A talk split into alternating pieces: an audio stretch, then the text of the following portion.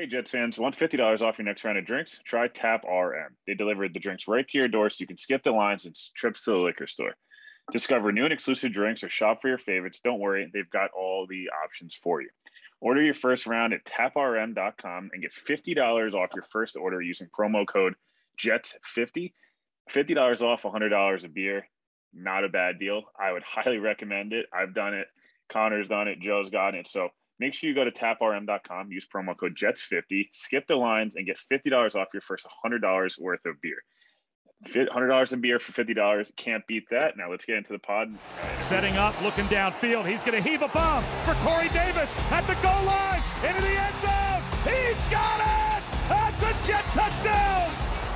It's deflected and picked off Mosley. He'll take it in. It's a pick six and a touchdown. The New York Jets select Zach Wilson, quarterback, BYU.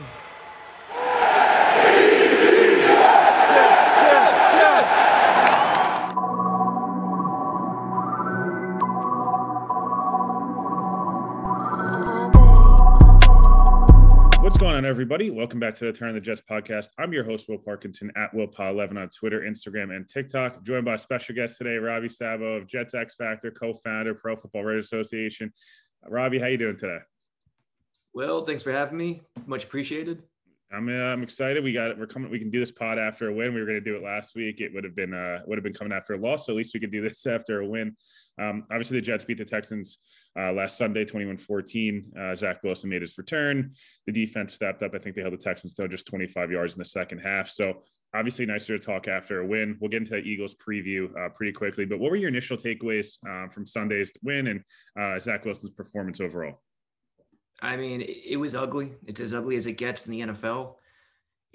They bullied, credit LaFleur, credit the Jets offensive line. They bullied the Texans on the ground and especially off the edge. You know, there was a lot of stuff off the edge where, you know, Lovie, Lovie Smith just had no answer. I don't know what they were doing at times. I was pulling my hair out as a defensive guy at times, as a defensive coach. But still, credit the Jets. That run game set up everything and also credit LaFleur for allowing Wilson to try to make plays on first down. It's a critical thing, especially when your quarterback is just completely in his own head. And that's the thing with Zach right now. It's not, we've seen what he could do physical, you know, attribute wise, but it's all mental. It's all between the ears. How do you snap him out of it is the question it's it's good and bad news because the good news is he's not this bad but the bad news is why is he in such a funk? And and what can you do to get him out of it? Uh, i think what LaFleur did against houston was a step in the right direction. Struggled early missing guys lack of touch and i know i've seen better touch from him in in college uh, even in august even against carolina I keep saying this. It seems like week two, Bill Belichick, and I hate this narrative that Bill Belichick screws quarterbacks, which he does, but I hate how it's grown to such a large degree. But I feel like week two is when everything switched, and he's just been in his own head since. Uh, so, so the inaccuracies are there based on, on the mental stuff that's happening right now. Uh, coming out in the third quarter, he simplified it. I think it was a one-man route on that first completion, play action, at Elijah Moore. I believe it was first down too. Uh, then the second completion to Elijah Moore, it, it, was a more complex route. And I think Houston ran a cover six. So credit Wilson for reading that. But, you know, LaFleur is doing everything right. And uh, I think that's the big takeaway. Yeah, the, the Zach stuff is frustrating in part, but it's also, um, I think me and we've talked about this a bunch, and I've talked about this a lot of people. I don't have any expectation right now. Um, it's frustrating that he hasn't really, outside of seven quarters I'd give him total this year. Um, you know, some second half of Carolina, third three quarters of Tennessee, and probably two quarters of this game hasn't really looked good. Um, he's actually pretty awful. He's always probably been the worst starting quarterback outside of those seven quarters. But hmm. um, a couple of factors. One, all these rookies have been pretty awful. Um, Trevor Lawrence has thrown one touchdown in his last six games. Justin Fields had the same stat line as Zach Wilson and in a similar situation. Um, he's almost in a different situation just because of the head coach and things of that nature, but he's got more talent around him, probably um, just not a good staff.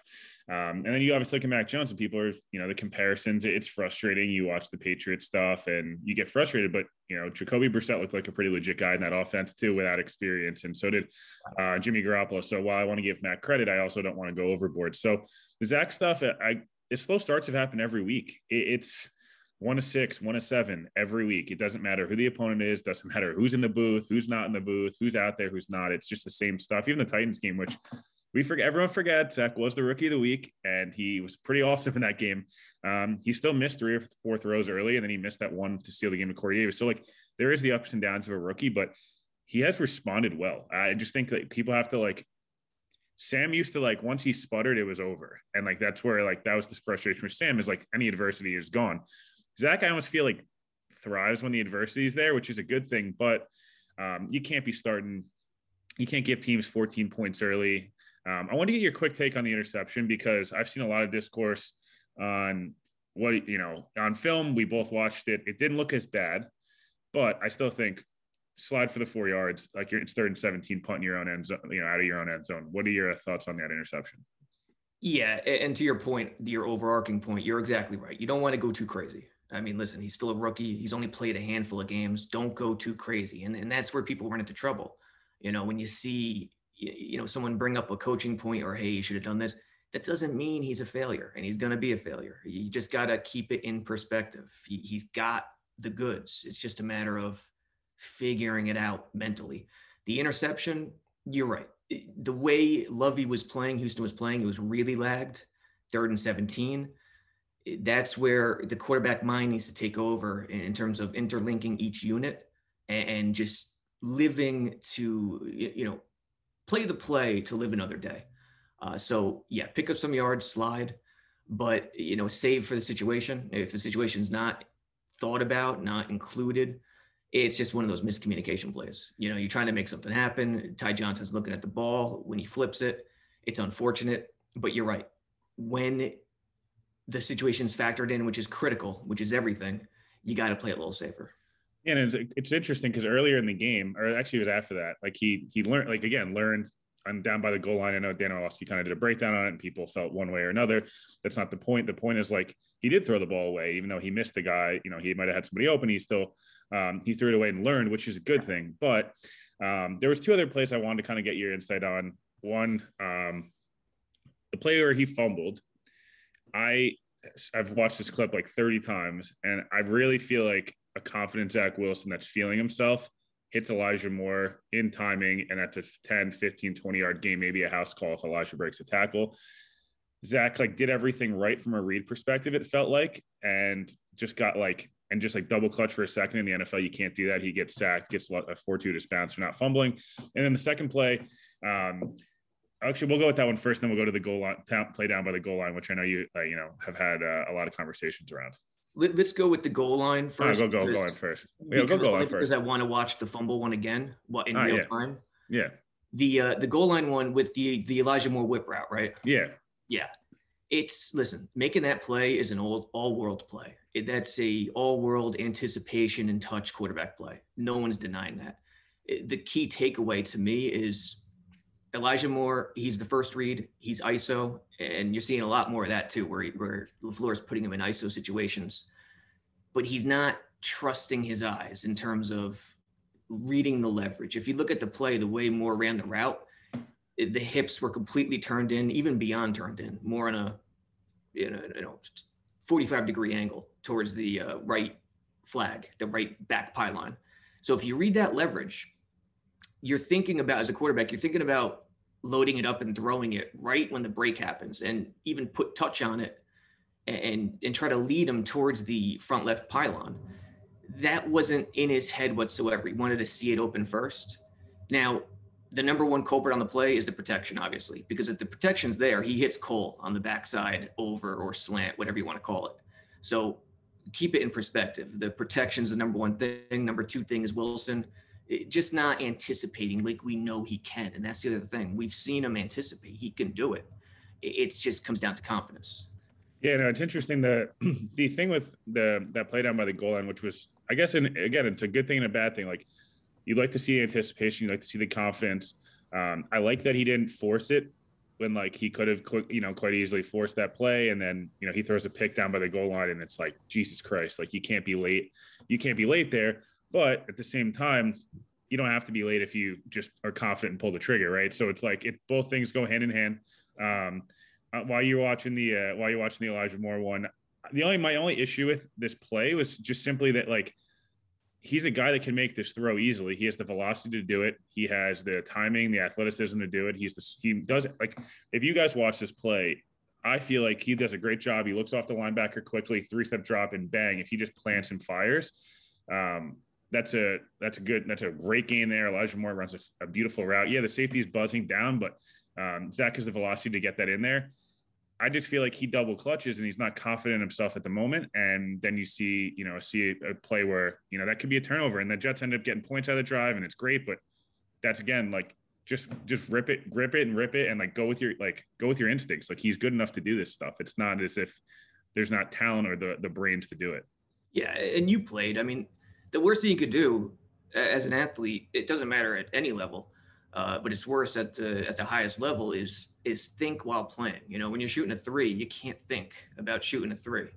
You, you just have to react. You just have to. It's it needs to be mechanical. It needs to be your thought needs to be this ball's going in, because the moment you start thinking about it and start doubting yourself, everything starts falling apart.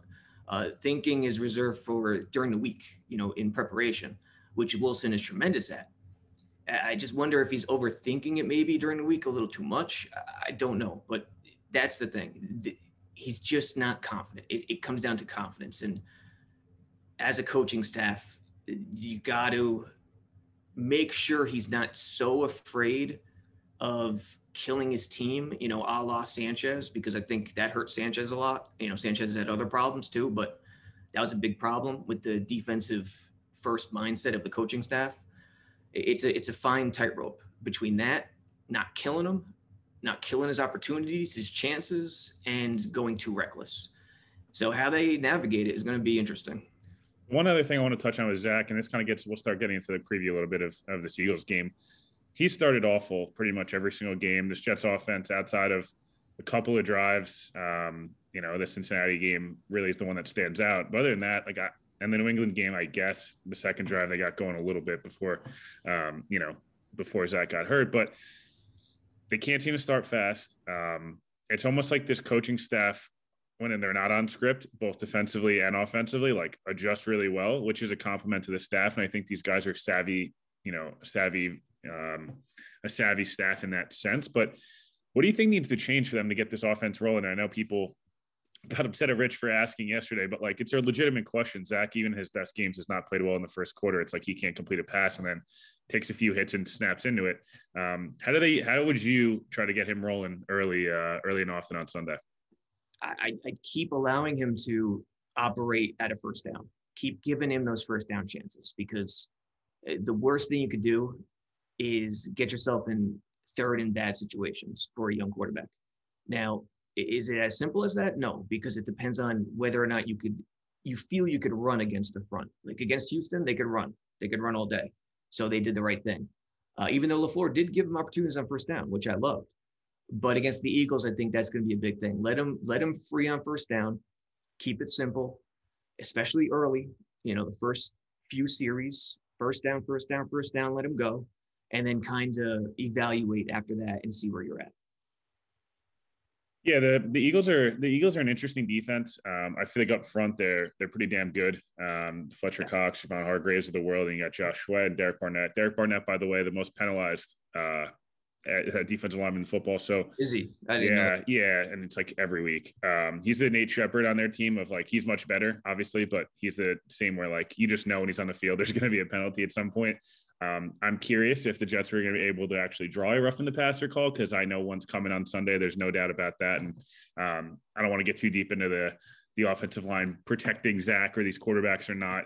Um, all I'll say on that topic is I don't need hands thrown and I don't need people choking other guys out and getting stupid penalties, but there needs to be a little bit more of a uh, team first mindset from that group as a whole and not playing for yourself and your your individual career because um, it's not a good look and other teams and other staffs uh, all other 31 teams that watch film do see this stuff.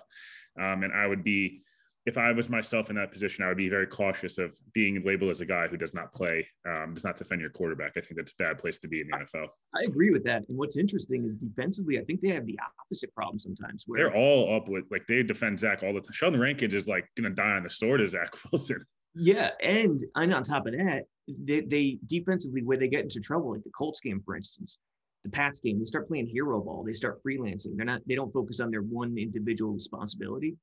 So in a in a way, they're playing selflessly more, but it's hurting the team. You know, defensively, you got to do, you have to focus on your one responsibility, your read, and because that's the way a defensive unit functions. Uh, most importantly, and I'm looking at the uh, fumble play, by the way, too. Yeah, it's just it's right before the end of the first half, correct? Yeah. Yeah, it, it's just a matter of it's just a matter of confidence again. I mean, he feels the pressure. He knows it's coming. Uh, Houston shows six. They only rush four. It's either it's either a cover one or cover three. So it's man with one deep. It, it like it's like we're talking about. It's it's just a matter of confidence, and, and he's not pulling the trigger unless he's absolutely safe most of the time, and he just can't do that in the NFL. No, it, uh, you cannot. Doesn't matter how much talent you have. Um, obviously we mentioned look the eagles play a lot of soft zone. They've started to blitz more um, as the, the season's gone on which i think um, they're going to run a lot of stunts. It's the one thing that um quite frankly the reason i think i'm i'm leaning towards picking the eagles is strictly because the interior defensive line and look this is i'm really excited to watch avt on sunday um, and this is not me calling avt out anyway he did not practice all camp and he first came back and he and fletcher cox tossed him around like a rag doll got in his face was talking a ton of trash. You were there i was there. It was pretty it was pretty evident Fletcher Cox was like, welcome to the league. Um, Fletcher Cox does that to everybody. So I'm not, it's not an indictment at AVT in any way, shape, or form. Do not get sensitive, Jets fans. Like it's just, a, it's a fact. But there's an opportunity now with 12 games under his belt or 10 games or 11 games under his belt to be like, no, nah, I got this. Like, uh, I'm going to be able to take this over and communicate and kind of cement myself here. Um, I think it's a huge test for LDT. I think it's a huge test for Connor McGovern. Can they communicate properly? Because the Denver game to me stands out big time. Carolina as well, where like they just ran a million stunts and were like, stop us. And the Jets yep. finally did in Carolina and they scored points. But um, what are you expecting offensively from the Jets on Sunday? How do they, you know, outside of Darius Slay, I don't think the rest of the unit's very good. Um, but that defensive line and Darius Slay are no joke. Yeah, it's going to be interesting. Like you said, I mean, fine. Here's the good thing: they finally have confidence on the ground. Right, this is the first time all year where they can really say, "Hey, we did a number on a team. And it doesn't matter how bad Houston is. I mean, it does matter, but in terms of confidence, they have that going into the game. So whether that carries over as a unit, you know, the five same five guys too, pretty much, is going to be a big thing. And what they do in terms of Fletcher Cox specifically is going to be another, you know, thing to focus on. Uh, AVT, we all know he's incredible. His athleticism for his size is ridiculous, but more importantly, his mentality is spot on. That You need that mentality as an offensive lineman where you're going to say to yourself, You are my enemy, and I'm going to bury you on this day. And those are the guys who really separate themselves. And I think AVT's that. Again, it's that tightrope, that walking that tightrope. What does LaFleur do early? Does he go back to the Shanahan way where he thinks and he believes his offensive line can get it done? And set up third and manageable or second and good for Zach Wilson, or does he let it let it free on first down and then reevaluate? That's that's going to be a very interesting thing. I think it's going to be the latter. I, I think he's moved towards we got to get Zach Wilson going, and if our quarterback isn't going and feeling right, then we'll go back to the run game. Yeah, nothing we do on the ground is going to work anyway. I mean, against Houston, sure, but other teams, no. So it'll be interesting. It'll be interesting to see what they do, to see how much Philly blitzes. That defensive coordinator, uh, Gannon, doesn't really blitz much. Like you said, they've been blitzing a little bit more. So uh, we'll see. And we'll see how far they stay away from Slay, too, and what they do in terms of covering Elijah Moore. Yeah, I was just going to ask two two part question or kind of comment and then the not like my biggest, you know, I kind of went on a rant about this on a couple of different shows this week, but look, the Jets beating Houston, um, we can talk all the trash as a as a Jets fan or covering the Jets. You want to bet Houston. People look at the Jets the same way they look at Houston um, until uh, until otherwise. And the Jets had to go on the road and won a football game against a team with the same record as them. I know the Texans are a mess, but like the Jets could be. You could look at the Jets and say the same thing. I know that's not the truth, and if you evaluate it further, you obviously see that. Um, but let's just pump the brakes on like, oh, the Jets only beat the Texans. Cool. Well, the Jets haven't won a road game in like a year and a half. So I don't know what to tell you, man. Like it's important to win. When people are calling the Jets the worst team in the league by far, and it's pretty much their own fans in the media doing that and going overboard. There are times when the fans deserve one or two. You know, you beat a team on the road. A road a road win in the NFL is impressive, no matter who the team is. I mean, how impressive is up to you to decide. But I, I agree. I agree. Yeah. No, it's like you beat good teams and people are annoyed that Mike White beat them. Then you beat, you know, you beat a bad team and you're pissed Zach Wilson managed the game at the end and whatever. But um, first time since the Jets since 2018 came back from double digits on the road. So that's a whole nother discussion. But um, obviously, Elijah Moore is kind of the there's to me is wide receiver one. I think I've you know, I've seen you talk about this as well. He's he's the pretty cemented wide receiver one. Obviously, Corey Davis is up in the air at this moment Friday. Mm-hmm. Um, mm. You know whether he plays, he practiced today and apparently looks fine, um, but did not hasn't practiced really in like a week and a half. So it's if anything, maybe he's a limited rep guy. Denzel Mims is back. Keelan Cole is out. Um, how do you think the Jets kind of rotate through these guys? And do you see this the uh, the Eagles kind of just throwing Darius Slay out there? He doesn't really travel, but you see them try to travel with Elijah? Because Xavien Howard got cooked, and he's probably he's a better corner than Darius Slay, in my opinion. I, I think they won't travel initially, but you know, if they if Wilson does enough early on, I think they'll adjust. If I had to guess right now, that's what I think they'll start out in. Um, and especially if Corey Davis plays. I think Corey Davis is going to be a game time decision right now, but he's leaning towards playing, if I'm not mistaken. I wasn't there today, but I think I saw DJ say that uh, game time decision. So I don't think he'll travel initially, but they'll they'll have to adjust. Yeah, the I'm interested to see like look and you're you know you're you're at camp every day. I was at camp a lot, and the Denzel Mim stuff was tough to kind of handle from the outside perspective if you weren't there because it's like look this guy flashes in games and obviously he's had a couple moments this year but um, at the same time and it's not me being hypercritical of denzel because i think he is a really hard worker and everything i've heard from people around him is he's a hard worker he's trying to be good he's got all the attributes yeah. um, you know my stuff is more in his route running and getting off press and, and little things um, but at the same time the opportunity in cincinnati people drop balls it happens but mm-hmm. like you drop a touchdown when you're trying to cement yourself in the rotation.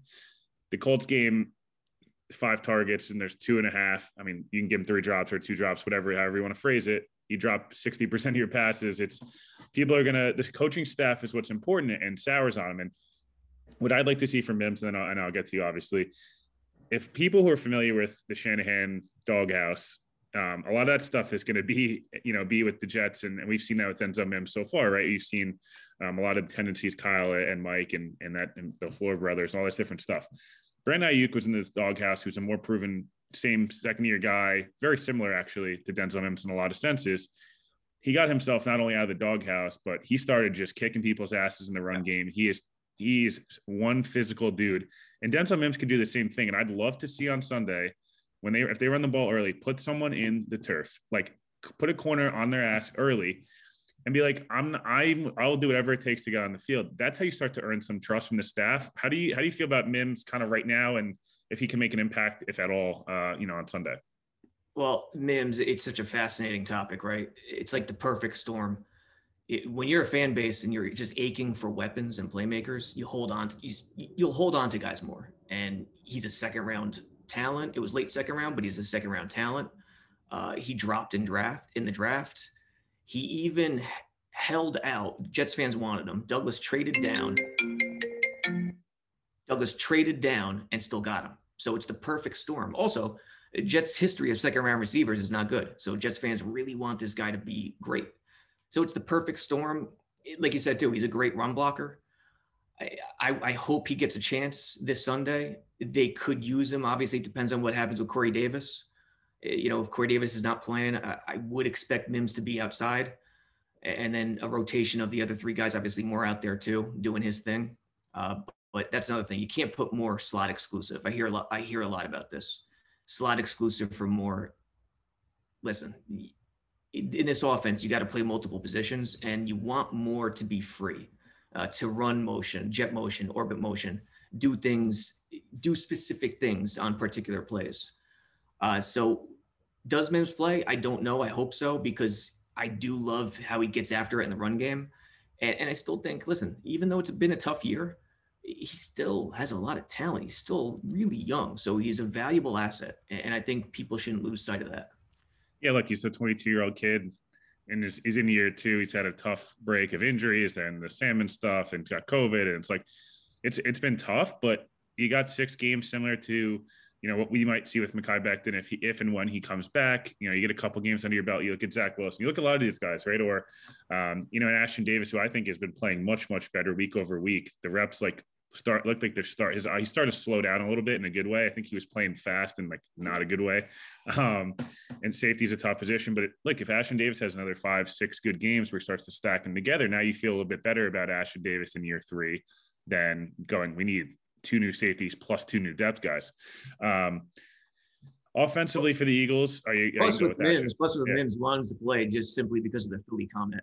Yeah, no, that. Let's see what happens there. Yeah, no, I it's it'll be it'll be interesting.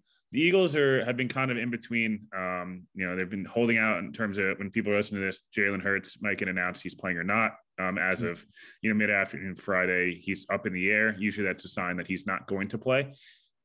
Jalen Hurts obviously as the second leading uh, quarterback rush in the NFL. He obviously adds a ton in the run game. He's got he's had some games where he's looked good through the air, and there's some other games where like last week where it's an unmitigated disaster. Gardner Minshew beat the Jets two years ago. He's a guy that's, you know, the Ryan Fitzpatrick ish, you know, you don't know what kind of Gardner Minshew you're going to get. Yeah. Who do you think is a better matchup for the Jets?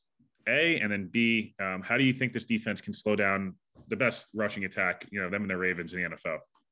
It's such a tough call because what's the Jets' strength defensively? I, being some games they can kick you know kick other offensive lines ass a little bit up front and yeah. CJ Mosley and Quincy fly around sometimes. They should be able to, but then the I think what happens is the the scheme comes back to bite them in the ass sometimes.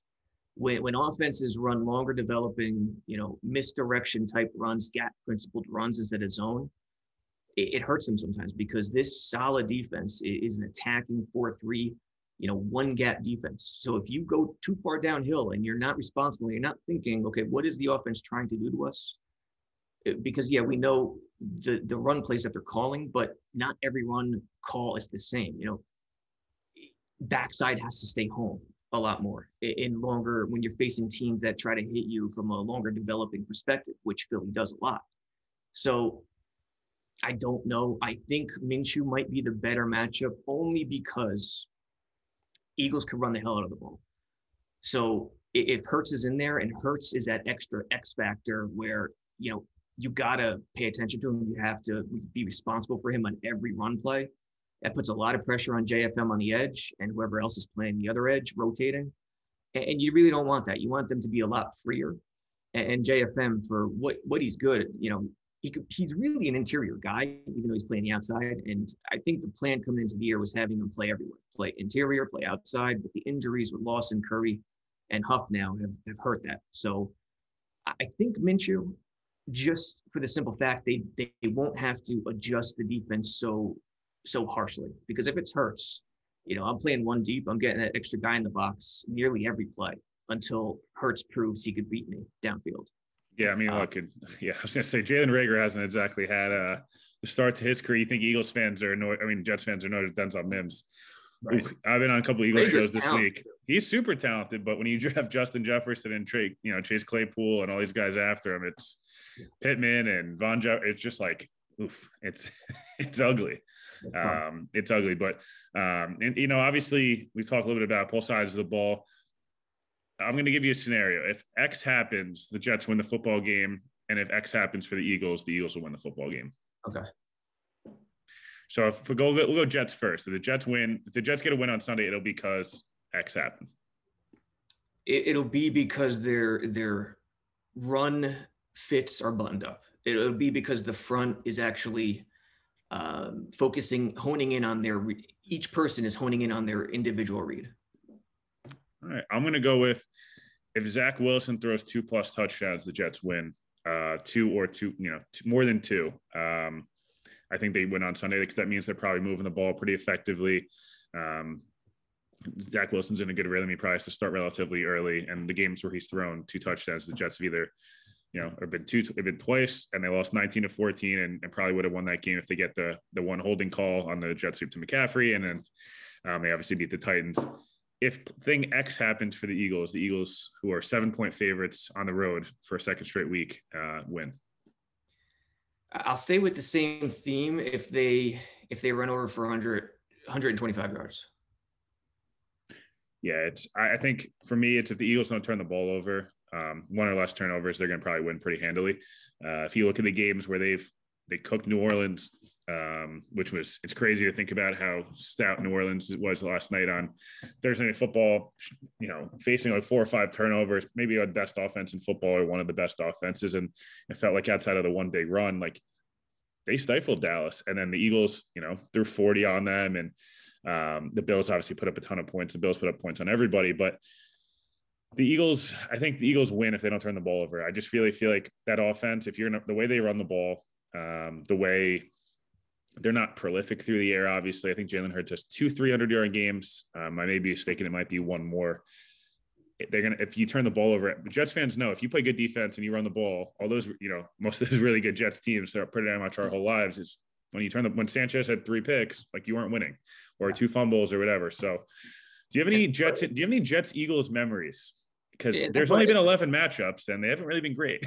And that's why it's so fascinating too. If, if Minshew plays, is that it hurts because everything changes drastically. Um, any Jets Eagles memories? Uh, that's a good question. I think I remember what was it the game when they were in their Titans uniforms where who was it Curtis the receiver for Philly uh, he had a huge game against them like 10 years ago 10 11 years ago and that just sticks in my mind every time i think of jets eagles. probably the uh might be the 2011 game which is just the worst. That game i don't think we knew at the time but like it all fell apart after that game. Yeah it was the titans. Yes. i'm looking at it right now. Yeah it's oh, what an ugly what an ugly that was, game. that was the beginning of the end and then you know the victor cruz play just cemented it and then boom the, the roster just kept deteriorating from there. Yeah, Eric Smith couldn't couldn't catch him, and then the uh, disaster in Miami. We'll finish we'll finish you off with this. What are your? I guess we'll just do we'll do two quick one, you know, two more quick ones here. What are you? What would you like to see from Zach over the next six games um, to have you feel pretty good going into year two? Like the Jets could take a pretty big wins leap. Obviously, of the rest, the rest of the roster aside, like what how like how good does Zach have to play for you to feel like all right, I feel pretty good about him right now. I think it's it's a matter of is it a stats? It's it's just a matter of uh, mindset and confidence. If I could see him take a deep breath at some point and not lose that, it doesn't have to be a monumental leap. J- just something where you say, okay, he's within himself now. He he looks comfortable. If that happens and he rides that out, I'll feel really good going into next year. We'll we'll finish with this one. I'm on the same page here. I think stats are stats are tough. Sam Darnold was the highest rated QBR over the last month of his rookie year, and looking at it in hindsight, I think what something was important with this Houston game was the Jets. Even though it's great as Sam played in those games, which if you look back, he was really, really good. Like there's he was. He was. the Packers game was probably the most fun Jets game outside of like, you know, some of the random wins here or there. That like a Jets loss, like you couldn't ask for anything better in that situation. Um, now I'm like a diehard Rodgers guy. He's going to win the MVP in my opinion again this year. Um, but the Jets won in spite of their quarterback, which they very rarely have been able to do um, in a lot of these years. And I think if you can see some games where they win because of Zach, similar to Tennessee, in my opinion, obviously the D line was fantastic and whatever, but they won because Zach was awesome in that second half. That's the stuff you all I'd like to see. I'd like to see maybe one or two games where they win win because of Zach or like Zach was like trying to put them on his back a little bit, but also just the confidence you mentioned, I think is super, super important. No, it's a very good point. Yeah, it goes hand in hand. That would be tremendous where he he comes up huge in a moment in a game in a second half where it, it allows him to feel a lot more comfortable moving forward. Lastly, is there one guy outside of Zach Wilson that you're really excited to watch over these six games that can either take a leap to being a legitimate stud or somebody that's a fringe roster guy or a fringe starter that can kind of set themselves in a good trajectory going into 2022? Uh, we'll go with the two Elijahs. Elijah Moore, obviously, we know what he is, but can he keep moving up the up the ladder? Uh, everyone thinks yes, and I don't. I don't see no. I don't see a reason why he wouldn't. And then Elijah Riley defensively, he's not flashy. Uh, I don't know where Douglas found this kid. Army products uh, from Philly, using those Philly connections, I assume. He's just smart. He's not flashy, but he's very smart. Uh, I still got to watch more film on him in Houston, specifically looking at him. But him and Ashtyn Davis, I mean, Ashtyn Davis still some. He's very athletic. Is some of the instincts he's missing, Ashtyn Davis, but it's the opposite with Riley. Riley has the instincts. Riley's smart. He works well within certain situations, certain schemes, certain plays. So I think that moving forward, seeing where that leads, seeing that leads to the box score and, and certain things in terms of visuals on TV is a really big thing moving forward. Because if you found something in this kid at safety, eh, that's a huge thing yeah, then it, it, makes either you know retaining Marcus Maye maybe on a, a, second you know second year deal while he's rehabbing, refranchise tagging, which is what I think they should do.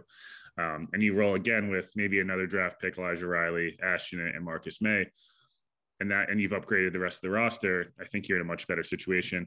For me, the two guys I'm I'm most interested to see over these next six games. Um, one of them is going to be I was going to go with Ashtyn Davis. We kind of just talked about the safeties. I think again, he still makes one or two plays a game where he takes a bad angle or his eyes, you know, he doesn't feel the game, but like he's a walk on at Cal. He's played football for literally like seven years of his life. And he's like, he's probably the best athlete on their team. Um, like a pure just athlete.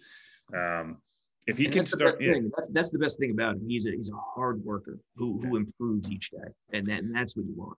Yeah, and like I just I've noticed some plays. He look, he's created four turnovers. Um, him and CJ Mosley, I believe, um, and maybe maybe I'm missing one guy like have created the most turnovers. So, um, and then the other guy's Quincy Williams, and I know anyone that follows me on Twitter knows I was not a fan or listens to the podcast. I was I was pretty harsh on Quincy the first two weeks, and I I was really disappointed in in Joe Douglas having a second waiver claim in the entire league and could have claimed as many guys as possible he claims Tim Ward and Quincy Williams. I'm like, God, man, like there's there's a really good chance here for them to address some some real needs. And I, I didn't I knew off ball linebacker was a need, but I just felt like Quincy was overdrafted and Jacksonville's a mess. And like, and then the Tennessee game happens. I'm like, eh, it was really cool, but like one game, they didn't have any receivers. It's, you know, Derrick Henry, and yeah, it's hard to tackle, but it's perfect for Quincy. Just sideline to sideline, just hit people. Mm-hmm. And then it's like after the Denver game, all of a sudden it's like he started to like really like play really good football. And I think being next to CJ Mosley helps him for sure because he can kind of just be like a bat out of hell and just try to hit people and run a million miles an hour. And CJ's got to think. Uh, by the way, CJ looks so much healthier than he did weeks like eight through 10. He looked like he kind of hit a wall there. Yeah. So, but no, Quincy, like if Quincy can continue to play well, and again, these guys like making it so the Jets do not need to overly address and overly spend at certain positions like off ball linebacker or safety can help them invest more in offensive line, receiver, corner, edge, positions where I feel like they need to address early in the draft. Maybe you can wait till day three for an off-ball linebacker and safety. How what's what's your Quincy Williams uh, opinion? I saw you smiling when I brought him up. I, so I kind of felt the same way initially, and you know there are times where he's he's late. It, again, it's the instincts thing, but he is he's willing to sell out on every play. And the athleticism, there's, there's something there where you want to see more. So I'm, I'm in agreement with you 100%. Let me ask you this, though draft right now as it stands, what position would you prefer, all things being equal? Uh, what position would you prefer with that first pick? I want them, if they're in the top five, to go. If they can get one of the Aidan Hutchinson or Kayvon Thibodeaux, I want them to draft them and just and run the card up if you can get either one. If not, I'd like them to trade back with one of the two top 10 picks. This is a cop out answer, but I think unless you're in like the eight through like 15 range, I, I don't know that I'd love to see them draft an offensive lineman just in the aspect of like you've got a lot of money invested in tackle and you've got another first round pick coming back that I think people are like down on Becton and like he's not fat guys. Like Robby can attest to this. If you see Becton in person, there's not an ounce of fat on that guy. He just like yeah, he's he, had some issues. Yeah, he's not. Uh, fat. He's no, not. it's it's Zion Williamson might be fat. Uh, Mekhi Becton is not fat. Um, I would like to see edge be a priority um, at some point. I just think as good as Bryce Huff and um, I, I, everyone knows I love Bryce Huff and, and John Franklin Myers, those guys as being like your gadget, we can move them anywhere and do a million things with them. And then you just solidify Carl Lawson, who again, it's not hating on Carl Lawson, but he is a ticking time bomb at points. And the Jets found that out pretty quickly. Hopefully it'll be the same pattern where he stays healthy for a few years now. But edge, um, interior offensive line needs to be addressed in the first two rounds unless they sign somebody. And then I genuinely really think they need to add another wide receiver. And if you can add a guy like a Garrett Wilson or someone of that stature, stature and Olave or whoever the Jets' preference might be, and I have to watch more film on these guys, mm-hmm. obviously. I think if you go into the season, your your roster has three legitimate guys who you could argue could be a one on a team. Yeah. And then like Denzel Mims and one of Cole Crowder or Berrios is your five, like or four, like whoa. Now we're talking like tight end's the other one, by the way. Yeah, yeah. Tight end has got to be addressed, whether it's through Dalton Schultz, a I was Dallas Goedert was a guy I was, you know, obviously campaigning for. I think anyone would, or you, a Jeremy Ruckert out of Long Island, you know, at Ohio State from Long Island. Like, there's just I'm just not all about corner and tackle for me or positions that like I'm not sold the Jets need to invest like a top ten pick in. I'm, I'm the same way. I mean, in this league, yeah, you need weapons, you need corners, but I, I Michael Carter's a player out of the slot. He, Michael Carter's a player out of the slot. I think Hall is at number two easily. Uh, even Echols has showed stuff. So that's a pleasant surprise that you really got to smile about if you're a Jets fan. Uh, but I'm on that train. Obviously, Thibodeaux number one, Edge is huge, and Lawson. Listen, you want Lawson, you hope Lawson could return. But I'm, I'm of the mindset you really can't rely on a guy 100% if he miss, misses one full year, you know? So you got to make sure you're good in that area. And then whatever he provides is, you know, extra, an extra bonus. Obviously, he's slotted into start. There's no question about that, but you get the idea. So uh, I'm on that train. Would you, I guess from a, from a draft perspective, I just, I think that like the Jets can go in so many different ways. And it's for the first time. Like the problem is free agency is going to tell me a lot about what this team's going to look like. And if Joe Douglas is aggressive, then maybe they do trade back so that he can kind of balance it out and recoup an extra pick for next year and kind of move, you know, young talent down the line. The only, uh, you know, off ball linebacker again is in safety positions where like in rounds, you know, two through five, you could address and not have to spend premium capital in. But like the Jets are going to have four top 40 picks where they end up, you know, Carolina's a mess right now. Um, I'm not sure Matt Rhule's there next year, which is another whole issue of maybe Deshaun Watson is, and there's a million different things there. But I just feel like if you can add weapons, guys that are like special top tier players, you have to do so. And edge, wide receiver, and corner are the positions that like, you know, you invest and obviously tackle as well. But the Jets have invest like you should not need three, four, five first round picks, premium first round picks at offensive line to have a good offensive line. You just the Packers. This is my biggest example. And I'll let you go. I'm ranting right now, but no, the. The, the, Packers had the best center in football last year. Walked. They had yeah. David Bakhtiari, the best tackle in football last year, has not played a snap this year. They have Elgton Jenkins, who was one of the top five or six tackles, maybe top 15, whatever, towards ACL. And they Rodgers doesn't get touched. And they play in the NFC North. So like if you develop these guys and you actually allocate assets properly, you should be able to build around Becton and AVT and not be stressing about a third, fourth, or fifth guy. Again, Linderbaum's awesome, and if the Jets draft him, I will talk myself into it all day. But I just he would not be priority one for me personally as of December third. And two things: you can get interior offensive line later in the draft as well, and Trey Smith. and a knee drop, you know, geez. And number two, the quarterback covers up so much in terms of the offensive line. So the way I kind of look at it when building a program, you have to get the trenches to a certain level first. And, and that level doesn't have to be top tops in the league. It just needs to be a, at a certain adequate level.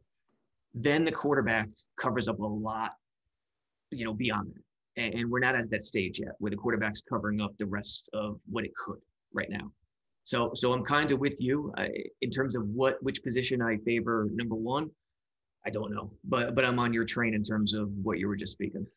Yeah, I think, and look, you could trade back from like whatever eight to thirteen or something like the Giants yeah. did. You pick up an extra first round pick, and you still end up with Kaiir Elam or Andrew Booth or Sauce Gardner as a corner instead of Stingley, who hasn't been as good since freshman year. And I know Jets fans don't want to hear that, and I'm sure he'll be a fantastic NFL player. But LSU guys and the Jets have not exactly clicked um, from a culture or a uh, you know the Mo Claibornes of the world either. It's nothing uh, nothing personal. I just have horrible flashbacks. If you guys are not following Robby on Twitter, make sure you're following Robby Robby Sabo on Twitter. The Jet esque stuff is all over. Um, I assume anyone that's listening to this is also following you on Twitter. But um, if you're not, um, social, you know, jetxfactor.com, you guys do a fantastic job trying to use numbers and and analytics and all that different stuff in the film and put it all together and, and give uh, give quality content. Yeah, yeah, absolutely. It's it's analytics. We try to preach it like this. Analytics alone just doesn't do it. You know, sometimes film alone doesn't do it, even though I love film. So we kind of try to marry the two ideas where where it supports each other. Uh, we're also on Google Play and uh, the App Store too, so you could just uh, search JetX Mobile and uh, you know find everything we put out on a daily basis. We appreciate you appreciate you hopping on. Um, obviously, uh, you know, hoping for a Jets victory on Sunday, get them to four and eight, and get a little bit of momentum here. Most importantly, I guess for the Twitter discourse, if Zach Wilson could play well, uh, I think people would be far happier uh, than they were six days ago. Obviously, we appreciate it as always, Robby, and uh, you know we'll talk soon. All right, thanks. We'll appreciate it.